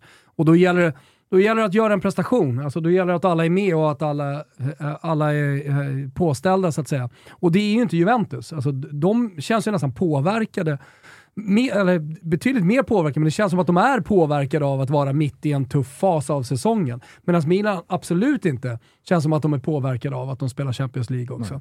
Eh, så det är det ena. Sen så att eh, spelare rent individuellt underpresterar i det kollektiv som Max Allegri försöker skapa vad det är, vad du nu är för någonting. Det, det, det tycker jag nästan kanske är det mest anmärkningsvärda. Att eh, Juventus-spelarna ser så jävla mycket sämre ut, en mot en defensivt, en mot en offensivt så lyckas man egentligen inte med någonting. För att jag menar, det finns ju fortfarande spelare där som borde kunna lyckas med sina grejer, men det gör de inte.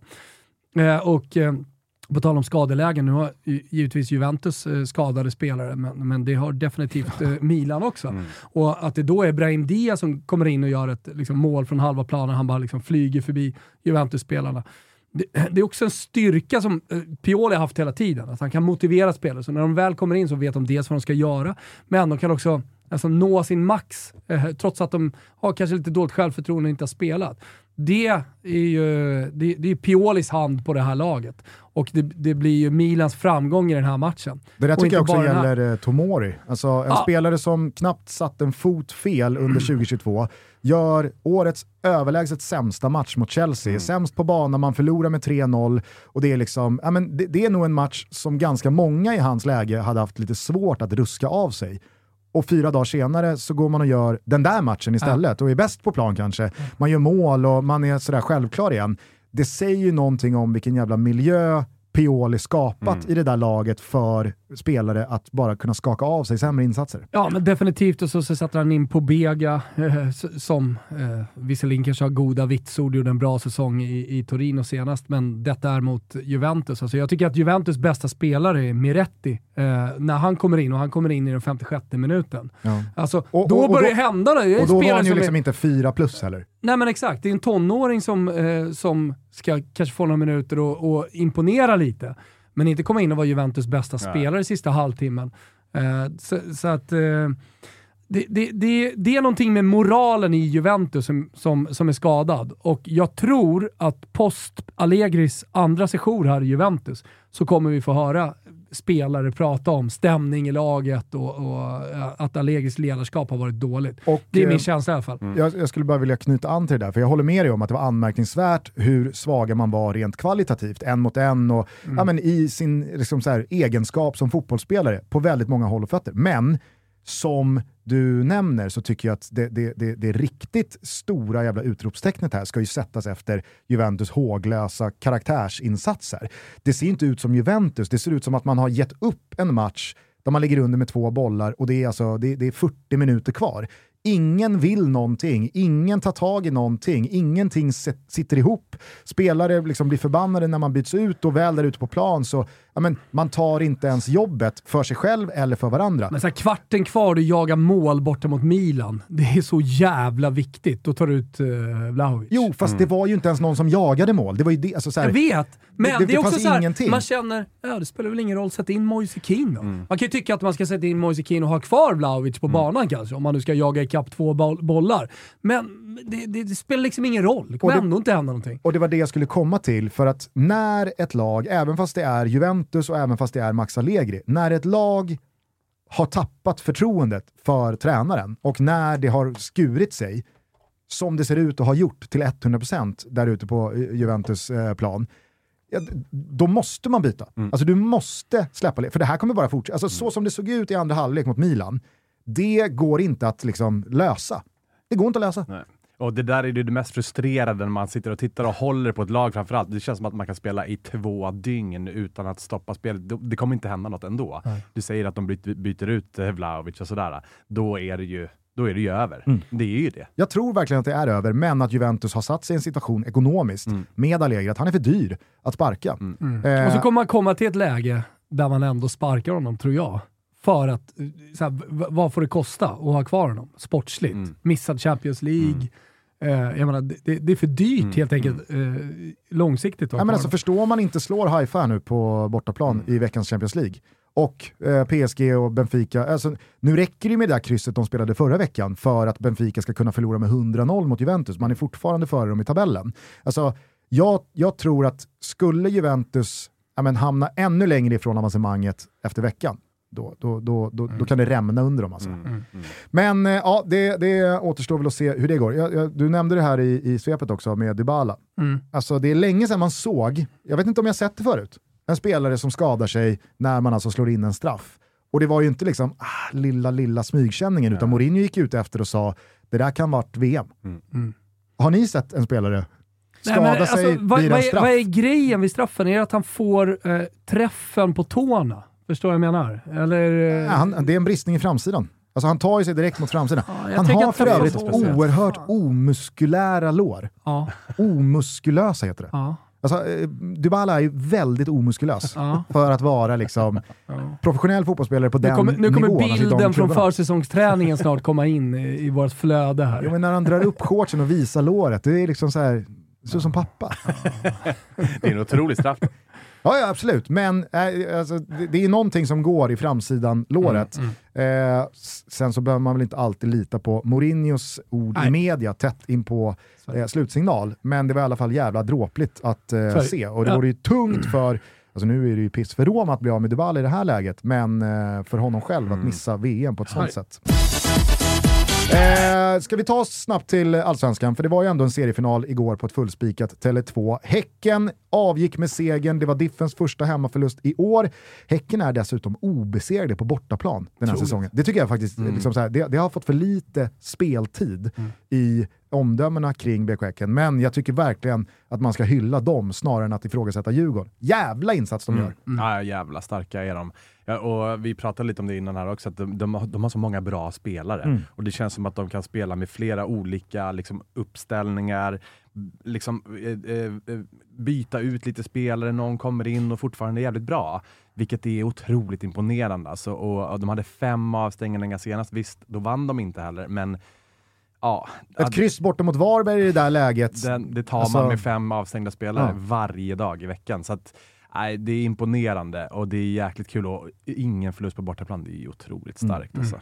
Nej, jag, jag, jag, jag är full av beundran för Per-Mattias Högmo och vad han har gjort med det här laget och att man som klubb, nu, nu eh, ska väl Martin Eriksson hyllas i det här också, men att det går att hitta så många spelare som ingen liksom vet vem det är, från Norge, från Danmark, från eh, liksom, eh, väldigt, väldigt åtkomliga hyllor visar ju också på att det går att bygga ett jävla slagkraftigt lag utan att man liksom måste ha tre hemvändare och eh, liksom träffa rätt i, i Afrika på all sin scouting. Mm, mm.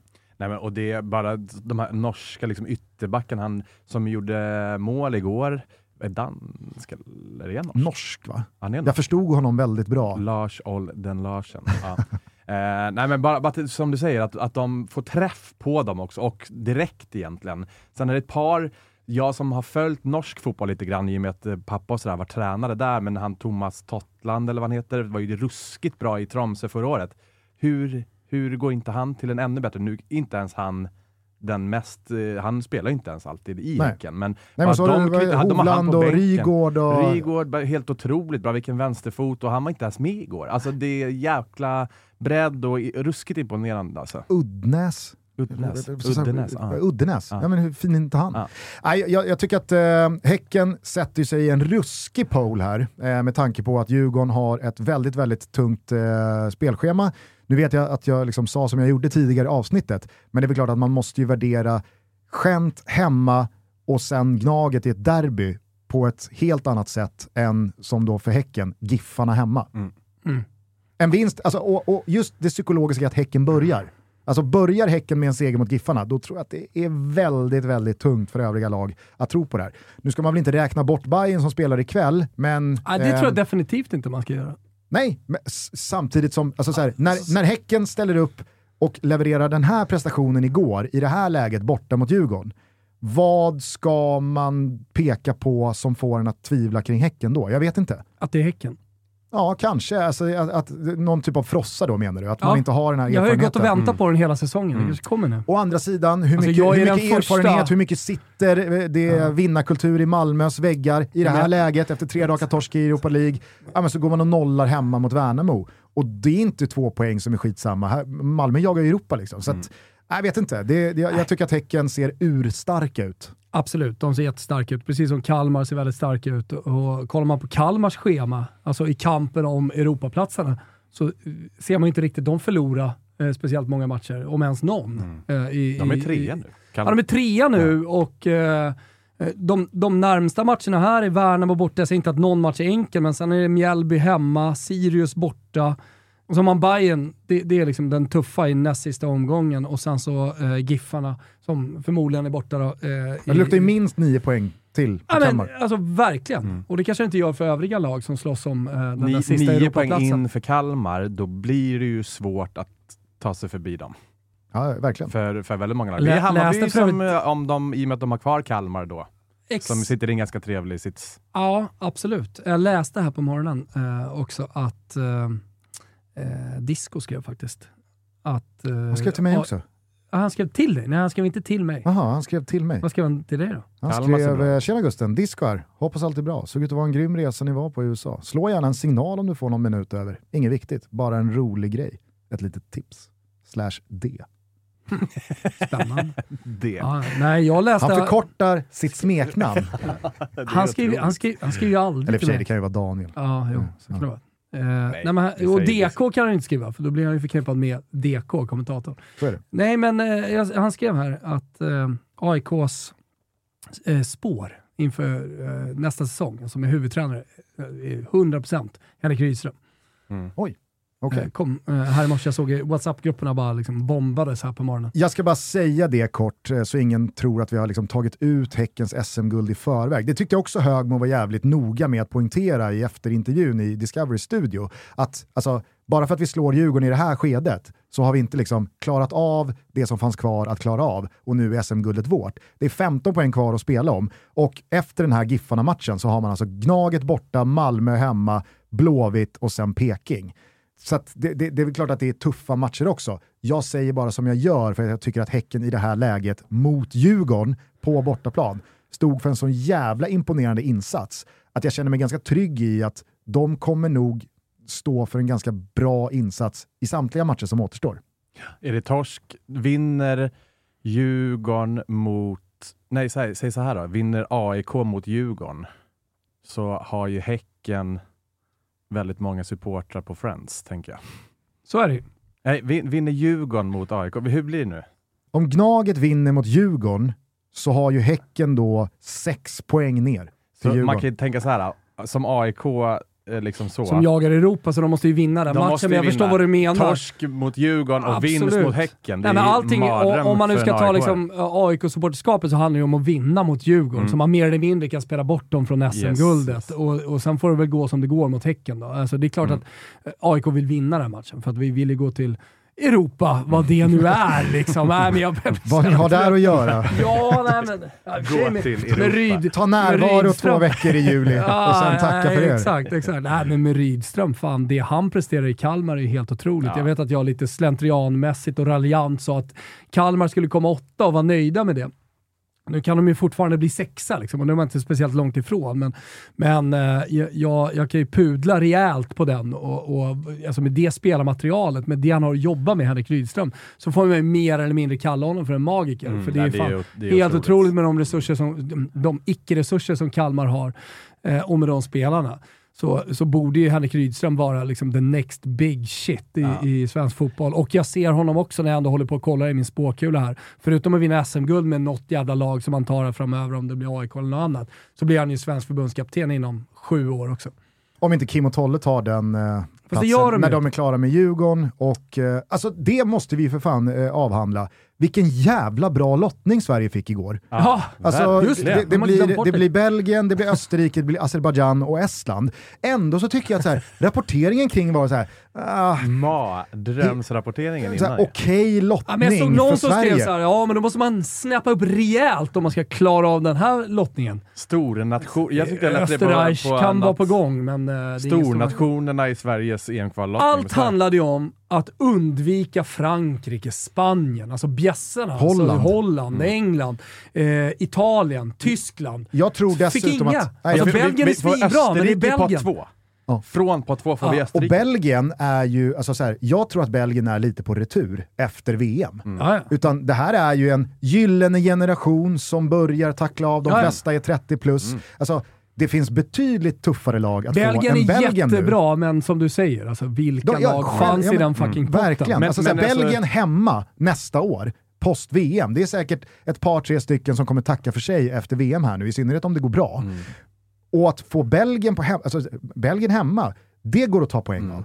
Att utöver det, i ett kval där man som tvåa går direkt till EM, få Österrike, Azerbajdzjan och Estland. Jag kunde fan inte hoppats på mer.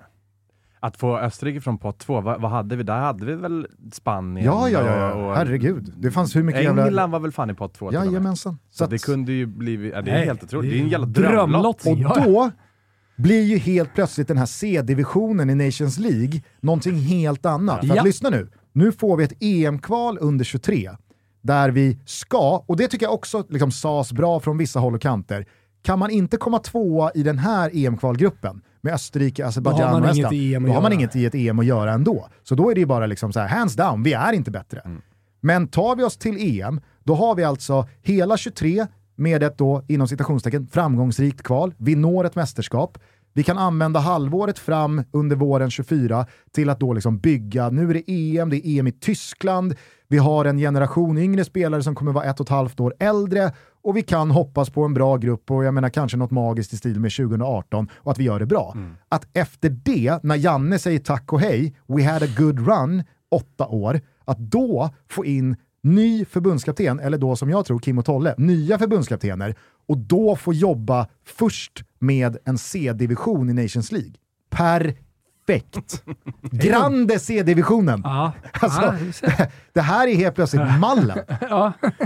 Det är helt För plötsligt att mallen. växla upp ifrån en dålig period. Exakt. Ja, men jag, jag, jag brukar Ett par säga spelare det. ska lämna, Ja. vi ska liksom få in en del yngre, men och vad har vi? Jo, vi har sex matcher framför oss mot dynggäng Mm. som vi då kan dominera, vi kan uh, liksom träna på det här, vi kan Mm. få igång målskytt. Alltså, mallen. Nej, men jag, jag brukar ofta säga det, liksom, att komma ner en, en division och att spela andra divisionsfotboll och helt plötsligt vinna alla matcher från att ha förlorat alla matcher. Alltså, det kan göra någonting med en piazza och en klubb eh, att eh, verkligen liksom, trampolina sig tillbaka. Precis Förutom på samma Sverige sätt då, på som landslags- åkte på stryk i hela A-divisionen, klev ner i B, hissen ur. Jo men B, blev, B blev ju för tufft alltså. Det var, det var, det, alltså I landslagsfotboll så är det C-divisionen är ju andra divisionen så att säga. Ja. Jo, men det, här, det, det går ju igen lite det Absolut. vi upplevde med Bele i Eskilstuna. Mm. Alltså att det är bättre att vara kvar i division 3 och vinna matchen nästa år, än att gå upp och bli strykpåse. Fick härifrån, vinnare i division 6 här. Jävlar. det är-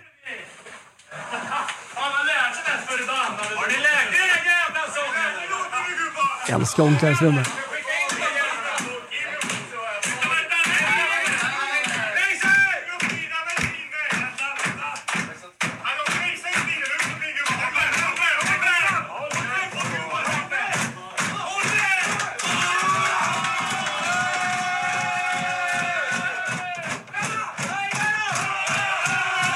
Så ska låta i ett omklädningsrum. Jo.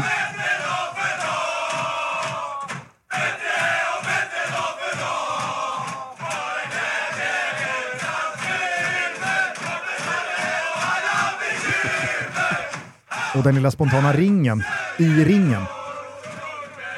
Ja, men Ja, men bättre det- och bättre det- dag för dag är väl okej Det där, är ju, det där är ju liksom mycket glädje, det är spontant, det är inget uh, skådespeleri, det är inga sneda leenden, det är inget... Det är också en tydlig alfahanne som styr upp. Kom igen nu gubbar! Alla stämmer in! Nej men verkligen, det är alltså, det är, eh, för de som undrar, det, det är Lodby IF som har vunnit division 6 här. Vi är ju, alltså, vi är ju i den mest liksom, ramstäta tiden på året, när gärdsgårdsserierna går i mål. Ja, Uppflyttningar säkras, serier vinns och så vidare. Så att, eh, det, eh, om nu eh, lyssnare fortfarande ännu inte har bidragit med sina så kommer det finnas ett jävla Absolut, utbud här från de här absolut, helgerna att, att, att skicka in till Underbart. oss. Eh, vi var i alla fall på att vi kan konstatera att Sverige har ja, men, spelat ut sina kort så jävla mycket mer rätt än vad folk fattar. Ja. Det här blev kanon. Eh, jag skulle också bara vilja avsluta med att dela ut en gulasch då till Iker Casillas och Carles Puyol. Det här har väl ingen missat, eller? Nej, jag har inte missat det. Det tror jag inte många har gjort. Soy gay. Mm, det som hände i alla fall igår söndag var att Iker Casillas, eh, ett drygt år efter skilsmässan från hon tv-reporten som han eh, har varit gift med och har barn med, som han kysste då efter VM-guldet 2010 i direktsändning, eh, har ju då eh, ryktats eh, haft flingar och romanser med en del kvinnor, spanska, kända kvinnor. Och i något slags så dåligt skämtsvar till då den spanska pressen Nej, men något så här, jag orkar inte med Exakt. mer rykten om mina romanser. Nej, så skickade han då ut, vänligen respektera mig, jag är gay. Ja. Och det här kanske en del spanjorer förstod direkt Mm. var då skämt. Men för eh, liksom den, den breda massan globalt så blev det ju här, sett till hur tweeten var utformad, ja, men ett, ett, eh, ett seriöst liksom, eh, utkommande av en enormt stor fotbollsprofil. Den största hittills får man ju säga. Eh, som har då kommit ut som homosexuell. Eh, och det här fick ju enorm spridning och strax efter den här tweeten skickas ut så svarar då Carles Puyol, hans gamla eh, landslagskollega, att eh, är det inte dags att vi berättar vad som hände mellan oss? Och då började man ju känna det här är, det här är inte vad det kanske Det kan såg inte ut att skämta. vara. Nej men när Puyol skriver som han gör, då började i alla fall jag känna det här, Ja, det här jag kan inte förstår hur du stämma. menar. Nej, okej. Casillas tweet från början, den tog jag 100% seriös. För det fanns liksom inget pajigt eller garvigt, eller liksom, även fast det är plumpt som fan. Ja, men typ så såhär, rikta sig mot media bara. eh, Media, ni behöver inte hålla på och, och sådär, för jag är Nej. gay. Skulle Men- det vara på riktigt så skrev han det ju ändå på ett bra sätt. Ja, ja, Om visst, man- om visst, så. visst. Ja, ja. Det fanns ju ingenting att anmärka på det. Det, Nej. det var den där hashtaggen man inte riktigt förstod, Nej. men å andra sidan så behövde inte den ha varit liksom skämtsam. Nej. Men när Puyol skrev som han gjorde så började jag i alla fall liksom få en jävla dålig smak i munnen och mycket riktigt, någon timme senare så fick ju då Casillas pudla och eh, han pudlade väl inte ens utan han gick stenhårt på versionen att någon har hackat hans konto, vilket givetvis är 100% lögn. Eh, Puyol kunde ju då inte köra att någon har hackat hans konto när Casillas valde den bortförklaringen, utan Puyol fick ju liksom helt enkelt bara krypa till korset, sträcka upp händerna och säga att jag drog ett helt jävla missriktat skämt. Eh, det, det var jävla uselt av mig. Men jag tycker verkligen att det här är, eh, det, det är så jävla synd att två så stora namn inte fattar bättre och inte förstår hur mycket liksom det här gör för ja, men, framtida spelare, framtida fotbollspersonligheter eh, att hålla sig kvar i garderoben för att man, man liksom ger bara bränsle åt homofobi, eh, stigmatiseringen och tabut kring det här. Nej, usch, usch. Mm. Uselt. Riktigt uselt. Eh, har du någonting att tillägga kring det Thomas? Nej, eh, bara eh, stämmer in. Eh, och, sen, och sen så kan jag ju tycka liksom att allt, eh, allt sånt här liksom som sker på Twitter och Instagram och så här, romansrykten och allting är, är, blir mer och mer en del av fotbollen eh, som jag är helt ointresserad av. Sen eh, smakar det illa och det är värt en gulasch, definitivt. Eh, men eh, också, eh, liksom, mm, ja, det, det var det är också, lite grann. Gulasch ska de ha i alla fall. Jajamän. Inte minst Iker Casillas då. Eh, har du någonting eh, du skulle vilja få av bröstet Jimmy, eller ska vi börja runda av? Ehm, nej, men eh, det var otroligt trevligt det här. Mm. Eh, Ser fram emot Champions League i veckan. Ja, absolut. Nu är det ju som sagt vi med och eh, det behövs ta en, tas en trea så är vi i allra högsta grad eh, med för avancemang där. Så att, eh, det, blir, det är kul. Kulusevski tillbaka eller? alltså, han var ju inte ens med i truppen nu eh, mot Brighton, så att tvek på den. Mm, okay. eh, Tottenham, Eintracht Frankfurt i all ära, det är inte en av våra huvudmatcher. Det är dock eh, en jävla smällkaramellbuffé som vi har framför oss. Vem är inte sugen på returen Napoli-Ajax? Oj, oj, oj. Men vi Vilken fotbollsvecka! Ja, ja, verkligen. Alltså Eh, med jag El Clasico som någon slags slut på söndagen, eh, många fina matcher i klubblagsfotbollen generellt sett. Stockholmsderby också. Stockholmsderbyt och eh, mitt i detta då... Eh, Liverpool City. Ja, det är det också, vilken, fan det är Det är en ruskig helg alltså. Verkligen. Super Week med Men jag ska bara säga det, med då Champions League så är huvudnumren imorgon tisdag Milan mot Chelsea, på Ja. onsdag så är det Barcelona mot Inter. Så att har ni inte ett eh, simor abonnemang så tycker jag att det är hög tid att skaffa sig det. För det är ju eh, tätt om givarna både vad gäller Champions League, La Liga och Serie A. Om eh, bara en dryg månad också så blir det ju fotbolls-VM. Så att eh, in på simor och skaffa Premium Plus-abonnemanget kan man också följa då slutruschen i eh, Allsvenskan eftersom man numera kommer åt eh, Discoverys eh, svenska sändningar där också. Eh, gav vi för övrigt klartecken för tidigt gällande BP? Ruskigt väntad eh, torsk mot Utsikten igår Ja, på den var så Grimsta. väntad. Åh, det är inte kul det här Darrar nu alltså. Ja, det är sånt darr nu. Så att, eh, vi sa det innan här att eh, förhoppningen ligger på att Öster och Att Brage börjar darra. Ja, Exakt, Öster, och. Brage får ju förlora BP till Allsvenskan. Yes, jag BP tror- kommer nog inte vinna att- så många matcher till. Jag tror inte att det spelas in många poäng på Grimsta här under Ah, slutspurten. alltså- Tydligen så hade ju Christos Mattiasson en eh, topplocksblödning på Bra! domare ja, efter slutsignal, alltså Bra! När, det, var- när det var för sent. Så att, Men jag eh, tycker ändå det är bra. Och, alltså, ta sig kragen här nu. Skyll på domare tycker jag också är bra. De ska alltid ha skit. Nej, men det, det, det gör något i en spelargrupp. Alltså, För de är lite sura. Då visar man, då, då liksom försvarar man laget. Alltså, jag dör för tränare som, som i alla lägen försvarar laget. Så är det en jävla domarinsats som har varit kass, då, då ska domaren få höra det. ja, vi får väl se hur det går Fan, för eh, eh, BP. li- Sträcker mig här. Jag pratar till alla ungdomscoacher och, och, och eh, liksom topplagscoacher som lyssnar på den här podcasten. Alltså, bli lite hårdare mot domarna tycker jag. Jag har ett par gula från sidan i år.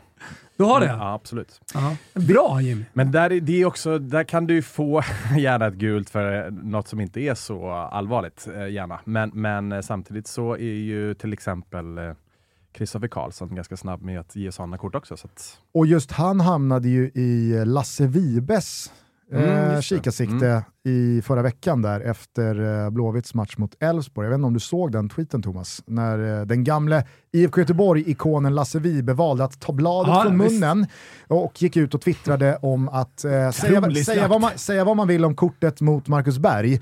Det där är en obehaglig både Jo, men domare visst- och person. Jag tyckte att det var, han gick lite långt. Alltså, så här, Fa- Fast på, på, fast på, på liksom ett ganska nedtonat sätt. Det var ju liksom inte Det det Thomas som- Wilbacher men- som lackar eller Bojan Djordjic som lackar. Nej, Den men där det, det, var det, jäveln det var liksom. det som liksom gav det sånt jävla svung. Jag vet, Att Lasse det som aldrig med säger någonting kritiskt, helt plötsligt går ut och kallar Kristoffer Karlsson för en obehaglig människa. Är den- det så att han är- är en obehaglig människa och han säger det, då, då, då tycker jag att det är okej. Ja, ja, jag, jag vet fan, alltså, det, var, det, var, det var någonting som, som kändes lite sådär Ja, med det i alla fall. Ja, ja.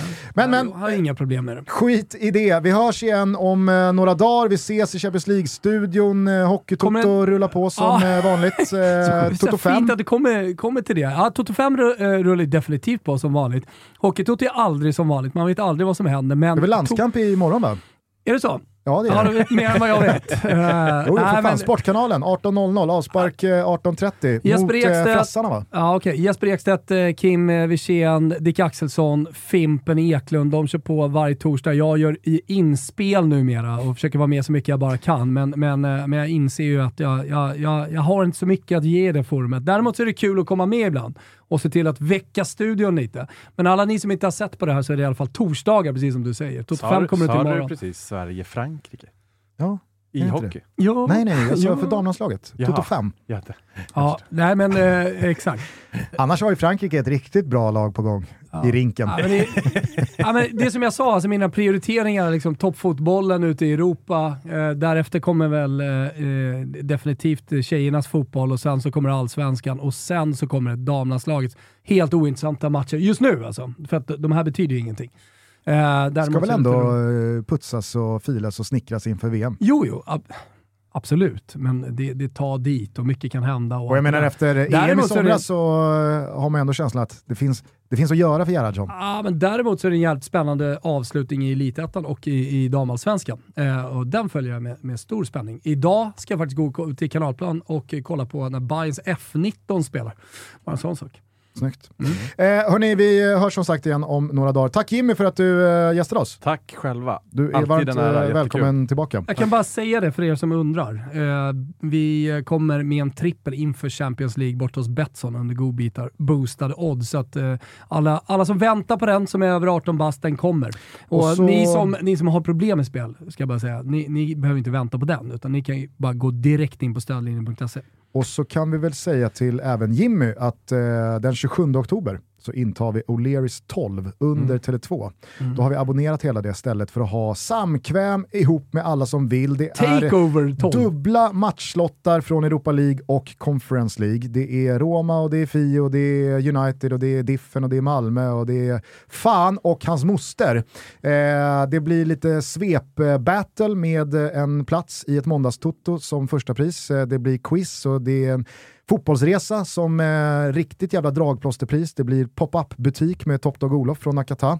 Eh, så att, eh, bara- gå in och eh, lös de sista platserna för att de går väl Ah, åt. nej, men det, Eller är vi nere det- på drop-in-platserna nu? Jajamensan. Alltså det, det, är, det är ett stort ställe. Du har varit på O'Learys 12 eh, under Tele2. Det, det, det, är enormt. Alltså, de har 500 drop-in-platser. Allt är fullbokat, så att säga, borden och så vidare, men i, väldigt många kommer in. Så att man behöver inte oroa sig. Man kan åka från Eskilstuna och, och vara där, men man behöver inte komma 19. Man kan ju komma 17.30 så, så säkrar man upp det i alla fall så tidigt som möjligt. Eh, så, så finns det många drop-in-platser. Vi gör- Vi gör det tillsammans med Lavazza också och eh, de kan då eh, göra ansikten på sina cappuccinos nu. Så de frågade mig så här, ja, men, kan du ta fram tio spelare eh, som, som, då, som eh, man då kan beställa på plats på 12? Eh, så det blir också lite spännande. Det är de tio spelare som jag, som jag har hittat där. Jag såg, eh, jag såg ditt svar på Ja, det du såg mejlet. det? Ja. Ja, det var en speciell... Det, det, det, Ångrar mig redan nu att Oliver Skip inte var med. Ja, Se om jag kan ändra det. Ja, ja, den måste kanske går att revidera. Men det var, en- det var en spetsig lista. Det var- Visst var det spets? Ja, det får man säga. Eh, ja, eh, om du vill så är du varmt välkommen då. 27 Det oktober. räknar med mig. Molde-Djurgården tror jag, eh, bland annat. Mm. Det är kul för Jimmys farsas gamla lag, Kjelle. Visst. En husgud. Ja. Eh, nu säger jag för tredje gången, ciao tutti. Ha det så bra. Vi hörs snart igen. Hej. Nu för tiden var person håller på med suggestion och Själv avgör nu sitt väl och ve. När den stora skrällen kom köpte jag en bok därom Hatten av för gamle herr Koué. Jag lärt åt hur åt Hälsingland det hela än må gå. Så ska man bara hålla huvudet högt och säga så. Bättre och bättre dag för dag Bättre och bättre dag för dag Bara glädje hjärtat rymmer. Strunt i sorgerna och alla bekymmer. Om en ställningen är svag Så sjung med välbehag. Ah, och bättre dag för dag. Jämt och ständigt man och glatt med krascher, skoj och extra skatt. Humöret rent utav jag skulle miste. Om jag inte som ni sett kunde ta det hela lätt. Gudskelov att man är optimist. När banker går kaputt och bringar andra med på fall. Och själv jag följer med så säger jag i alla fall. Bättre och bättre dag för dag. Bättre och bättre dag för dag. Alla får vi våra slängar. Lyckan hänger inte bara på pengar. Vid vart grundligt nederlag Hoppfullt säger jag. Ah, Det blir bättre och bättre dag för dag.